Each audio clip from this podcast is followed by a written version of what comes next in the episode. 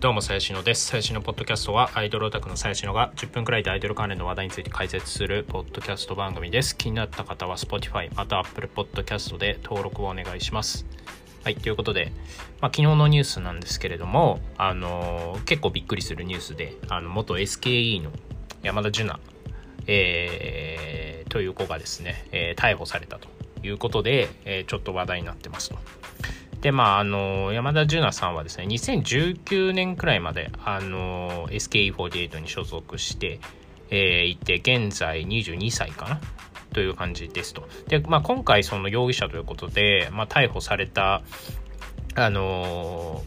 理由なんですけれども、まあ、詐欺容疑ですね。で、えっ、ー、と、会員制交流サイト、まあ、いわゆる出会い系サイトで知り合った23歳の男性に、えー、投資話を持ちかけて50万騙し取ったと。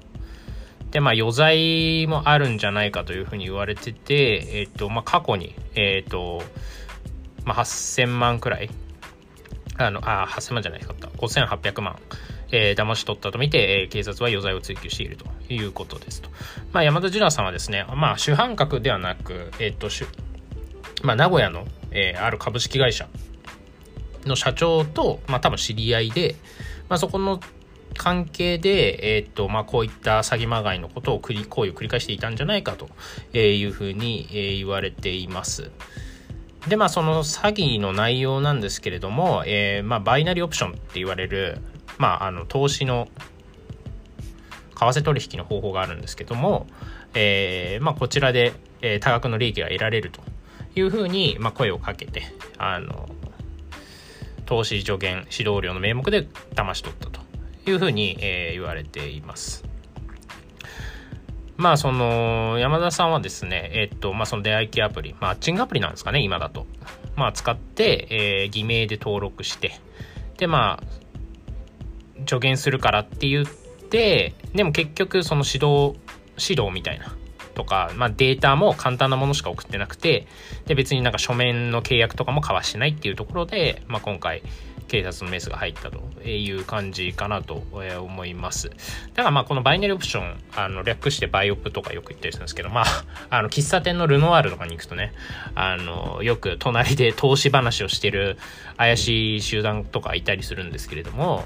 まあバイオプ自体は別に合法というか、あの普通の、えっ、ー、と、なんですか、為替売買みたいな感じで、あの、まあ、FX に近いんですかね。まあ、短期でやり取りを、あの取引を繰り返して儲けていくみたいなあの感じなんですけど、まあこのバイオプって、まあバイオプ自体で捕まるっていうことはあんまりないんですけど、なんかその、自動売買ツールみたいな。なんか、皆さんももしかしたら広告とか見たことあるかもしれないですけど、まあその、為替取引って、まあね、初心者に結構難しいので、ある程度その機械化したい、オートマ、オートメーションしたいっていうこう需要があるので、まあその自動売買ツールっていうのをあの使う、パソコンにインストールして使うと、まあある程度こう自動であの売買ができて、えー、楽に稼げますよみたいな。あのまあ、商品があったりするんですね。まあ、ただ、結構これ、その難しくて、別にそれを売ること自体も別に、その違法ではないというか、まあ、ちゃんと契約書交わして、あの購入すれば別に問題はないんですけれども、まあ、ね、すごい当たり前の話するんですけど、そんな簡単に世の中設けられるわけないので、まあ、この自動売買ツールとかをね、まあ、仮に入れたとしても、まあ、その、儲かる人もいるかもしれないですけど、まあ基本は多分90%、99%は儲からないですよね。なので、まあそういうちょっと、まあ、詐欺まがいというか、まあそれを売って生計を立ててる人たちも、まあ世の中にいるということですね。で、まあここは結構その難しいところで、その絶対儲かるみたいな話は、まあ当然経営標法的にも言ってはいけないですよね。絶対っていう言葉は基本使ってはいけないので、あの、絶対儲かるとか言っちゃいけないと。で、まあ、それを回避するために、まあ、契約書みたいなのがあって、あのまあ、クーリングオフみたいなね、その7日間以内だったら契約解除できるみたいな、まあ、そういう、ちゃんと、なんていうんですかね、そういうのを書面で交わさないと、それは違法になっちゃうと。まあ、過去にもね、その書面とか交わさずに、えー、まあ、その自動売買ツール売って儲けた人たちっていうのは、まあ、逮捕されてるあの、こともあるので、えー、まあ、今回も多分そういう系だったんじゃないかなっていうふうに、えー、思います。まあ、その、まあ、今回は、その、なんていうんですか、その樹木を引くっていうところで言うと、まあ、ね、元 SKE っていう、まあまあ、そのメジャーアイドル、まあ、僕はこの、この人のことは全然知らなくて、むしろ初めて知ったんですけど、まあ写真見るときに結構可愛い感じの子で、しかも結構若い頃から、中学生くらいからでもいいのかな。そう、結構可愛いなって思ってて。で、えー、っと、その、なんていうんですかね、そのヤフーニュースとかに取り上げれて、取り上げられてる写真が、その彼女が愛知県警の、えっ、と、一日女性警察署長みたいなのやった時の写真が使われてるので、なおさらね、ちょっと罰が悪いというか、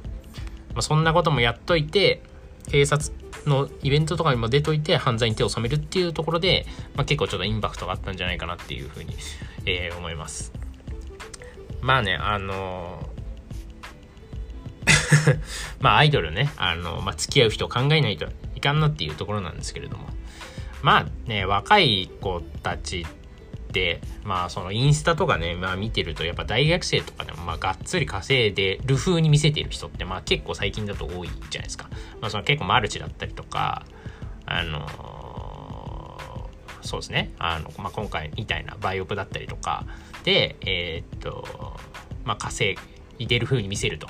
まあ、あれは、あれですよね。その、インスタとかに、その、ブランド物のの、その、なんか、紙袋をなんか10個くらい置いてるとか、か高級ホテルでランチしてるとかっていうのは、まあ、あれは、まあ、餌まきみたいなもんで、まあ、これくらい稼いでるぜというところを見せると、えー、引っかかるカモが増えると。確率が増えるということですよね。まあ、実際その人がそんなに儲かってるかどうかなのは、まあ、わかんないわけですし。まあ、あんな写真の使い回しなんてもできますしね。あの、まあ、そういうのに皆さん騙されないでいただきたいんですけれども、特にね、若い子だとやっぱりその、判断基準が、あの、甘かったりするので、まあね、ちょっとね、あの、口がうまいやつが近づいてくるとね、まあ、引っかかる子は一定すぎるのかなと思います。まあ、ただ、その、世の中にそんな甘い話はないというところですね。まあでもね、やっぱその、まあ、今回はその偽名を使って、まあ、本人がそのアイドル業をやってたみたいな話をその会話の中に入れてたかどうかわかんないんですけれどもまあでも仮にその自分が好きだった推しメンがその辞めた後に連絡してきてなんかちょっと甘い言葉でちょっと会おうよみたいな感じになってまあマルチとか話をされるみたいなのは、まあ、容易に想像できるというかそれで引っかかるオタクなんて全然いるないるだろうなって思いますよね。まあ、この今回のその捕まった山田純奈さんも、まあ、卒業後は、まあ、ほとんど仕事がなかったというところで、まあね、仕事がないくて暇でお金が稼げるみたいな話があれば、まあ、そっち行っちゃう気持ちもまあわからんではないんですけどね。まあ、多分ですけど、まあ4人くらいいるのかな、その犯行グループ。今分かってるので4人とかだと思うんですけども、まあ、100人以上から騙し取ってるっていうことで、まあ、おそらく多分他にもかかってるかなという気もするので、まあ、結構今後ね、その、芸能復帰とかも多分難しくなるんじゃないかなって、えー、思います。まあ、ちょっとね、最近こうアイドルのこの投資詐欺だったり、えー、パパ活だったりとか、あとね、まあ NMB の子もちょっと前にそのタイまで捕まったりとか、まあまあ、しょうがないんですけどね、その、ある程度、やっぱその芸能活動みたいな派手なことをやってると、やっぱりそういう輩があの近寄ってくるので、まあ、そういう犯罪に巻き込まれやすい職業ではあると思うんですけどね。あの、